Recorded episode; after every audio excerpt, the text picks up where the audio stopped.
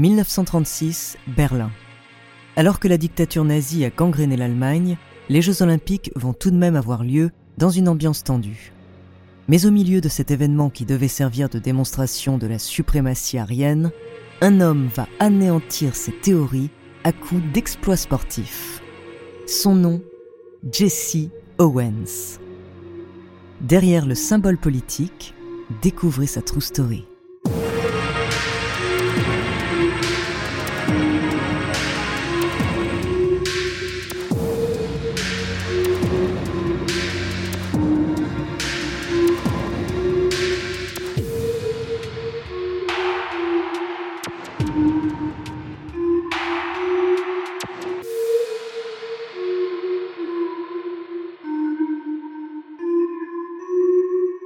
Mais avant de commencer à vous raconter cette histoire extraordinaire, laissez-moi vous présenter notre partenaire.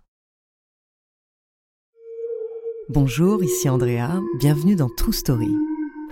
Aujourd'hui, l'histoire que je vais vous raconter devrait être celle d'un sportif hors norme, couronné par le succès. Mais, comme sa peau est noire, l'humanité a fait preuve à son égard de ce qu'il y a de pire en elle.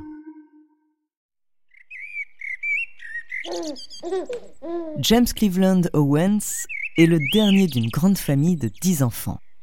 Avec ses parents, ils vivent dans l'Alabama où ils travaillent en tant que métayers, c'est-à-dire qu'ils louent un petit terrain qu'ils cultivent et doivent reverser une partie de leur récolte à leurs propriétaires blancs. Jesse et ses frères et sœurs travaillent avec leurs parents.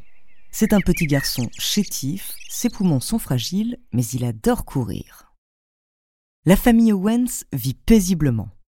Du moins autant qu'elle le peut car la ségrégation est très violente en Alabama. En 1922, alors que Jesse a 9 ans, il déménage donc à Cleveland. L'Ohio n'est pas non plus un modèle de tolérance, mais cela leur permet de trouver du travail un peu plus facilement et un peu mieux payé. Dans sa nouvelle école, JC devient Jesse à cause de son léger accent du Sud que les professeurs ont du mal à comprendre. À partir de maintenant, il restera connu sous ce nouveau prénom.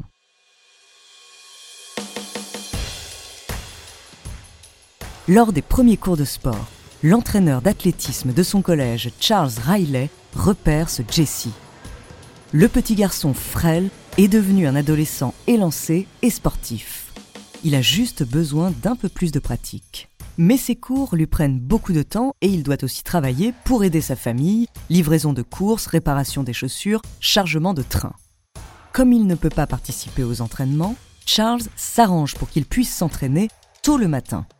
Grâce à son mentor, Jesse se révèle en tant qu'athlète, il excelle sur les distances courtes et au saut en longueur. Son coach lui apprend à courir comme si ses pieds touchaient la cendre, comme si le sol était de feu. À 15 ans à peine, il égale le record junior du 100 mètres et bat celui du 200 mètres avec une facilité impressionnante. C'est sa rencontre avec le champion olympique Charlie Paddock lors d'un meeting à l'école qui va forger son plus grand rêve, participer aux Jeux olympiques. Suite à ses premiers exploits, plusieurs grandes universités veulent le recruter sans pour autant lui offrir une bourse intégrale qui lui permettrait de se concentrer sur ses études et son entraînement sans avoir à enchaîner les petits boulots. Owens choisit donc l'Ohio State University. Non seulement parce qu'elle l'autorise à travailler pour payer son diplôme, mais aussi parce que Larry Snyder, le coach de l'université, est un des rares à intégrer des personnes noires dans son équipe. Jesse, maintenant surnommé The Buckeye Bullet, que l'on peut traduire par la fusée de l'Ohio, est même nommé capitaine de l'équipe.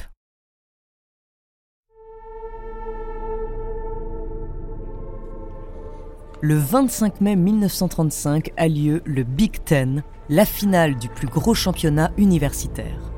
Jesse a un léger mal de dos, il est là pour le plaisir sans trop de pression. Pourtant, ce jour-là, il va laisser sa première empreinte dans l'histoire de l'athlétisme.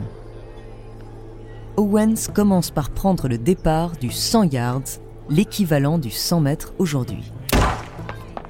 9,4 secondes après, il franchit la ligne d'arrivée en tête en égalant le record du monde.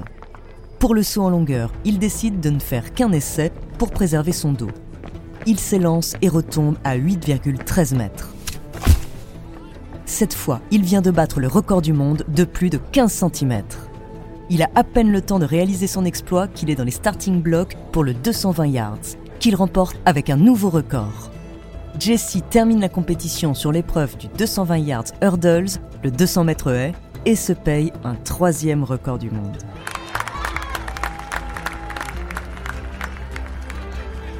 En 45 minutes, Jesse Owens vient de réaliser un des plus grands exploits sportifs de toute l'histoire. L'athlète gagne ainsi son ticket pour les Jeux olympiques qui ont lieu l'année suivante à Berlin.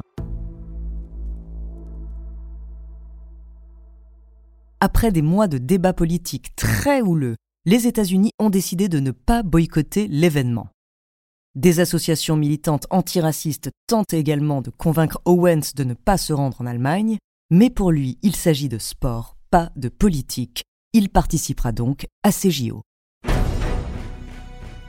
Durant ses premiers jours de compétition, l'athlète noir américain débute discrètement.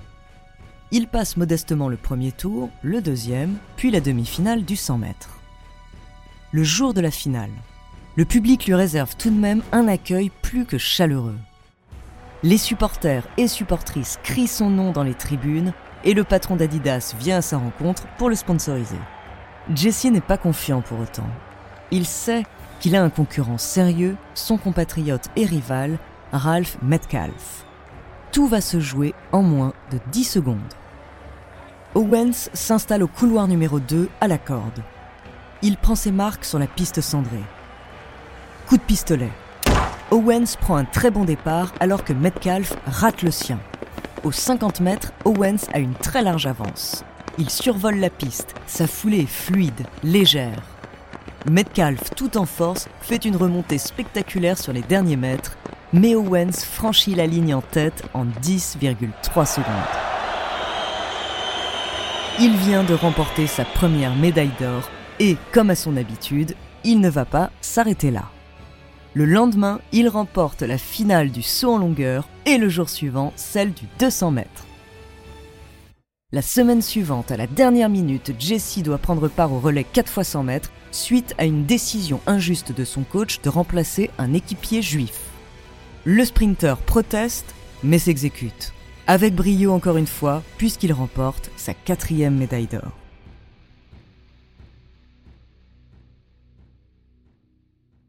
Les performances de l'athlète noir américain ridiculisent les théories d'Hitler sur la suprématie blanche. La légende raconte que le dictateur aurait même refusé de lui serrer la main. En réalité, selon les témoignages de Wentz et d'autres témoins, Hitler, pour éviter d'avoir à féliciter des athlètes noirs ou juifs, avait plutôt choisi de ne féliciter aucun vainqueur. L'image de Jesse Owens victorieux devant les nazis fait de lui une icône de la lutte antiraciste. Pourtant, sa célébrité ne va pas l'empêcher de subir la discrimination raciale dont il n'a jamais été vraiment préservé jusque-là.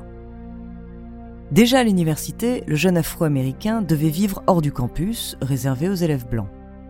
Durant les déplacements de son équipe, il se retrouvait seul avec quelques coéquipiers, obligé de trouver des hôtels et des restaurants réservés aux Noirs. Après les JO, les choses ne vont malheureusement pas beaucoup changer. Dix jours après la fin de la compétition, le comité olympique américain le force à participer à une tournée épuisante dans le but de récolter des fonds pour le comité olympique américain. On le balade aux quatre coins de l'Europe, il a parfois à peine le temps de dormir ou de manger, et l'institution se fait clairement de l'argent sur son dos. Au bout de quelques semaines, épuisé et amaigri, l'athlète décide de rentrer aux États-Unis. À New York, il est accueilli comme un roi. Mais dans le fond, on ne le considère toujours que comme un homme noir. Il ne peut pas s'asseoir où il veut dans le bus. Pour une cérémonie en son honneur dans un hôtel prestigieux, il est prié d'emprunter les escaliers de service. Et contrairement à ses coéquipiers blancs, il ne reçoit ni courrier ni invitation de la part du président Roosevelt. L'injustice ne s'arrête pas là. Après son acte de dissidence à la fin de la tournée européenne, son manager le fait suspendre de la Fédération d'athlétisme américaine.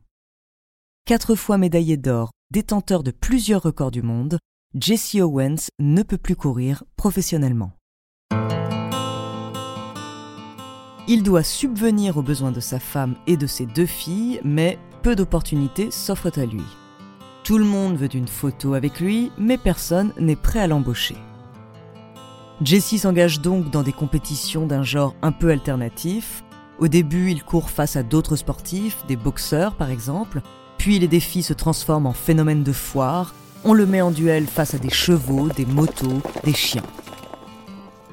Pour compléter ses revenus, il reprend ses petits boulots d'étudiant. Il le sait, tout ça est dégradant.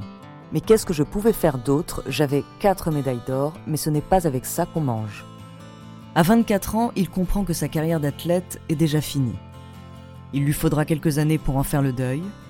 Il ne recevra la reconnaissance qui lui était due que dans les années 1950. Il a pu être critique face à l'engagement d'autres sportifs comme Tommy Smith et John Carlos, les deux Afro-Américains exclus des Jeux olympiques de 1968 après avoir levé leurs poings gantés en signe de lutte contre la ségrégation raciale, mais il reviendra sur ses pensées peu de temps après dans son livre I Have Changed, dans lequel il écrit J'ai maintenant compris que le militantisme, dans le meilleur sens du terme, est la seule réponse possible pour un homme noir, et que tout homme noir qui n'était pas militant en 1970 était aveugle ou lâche.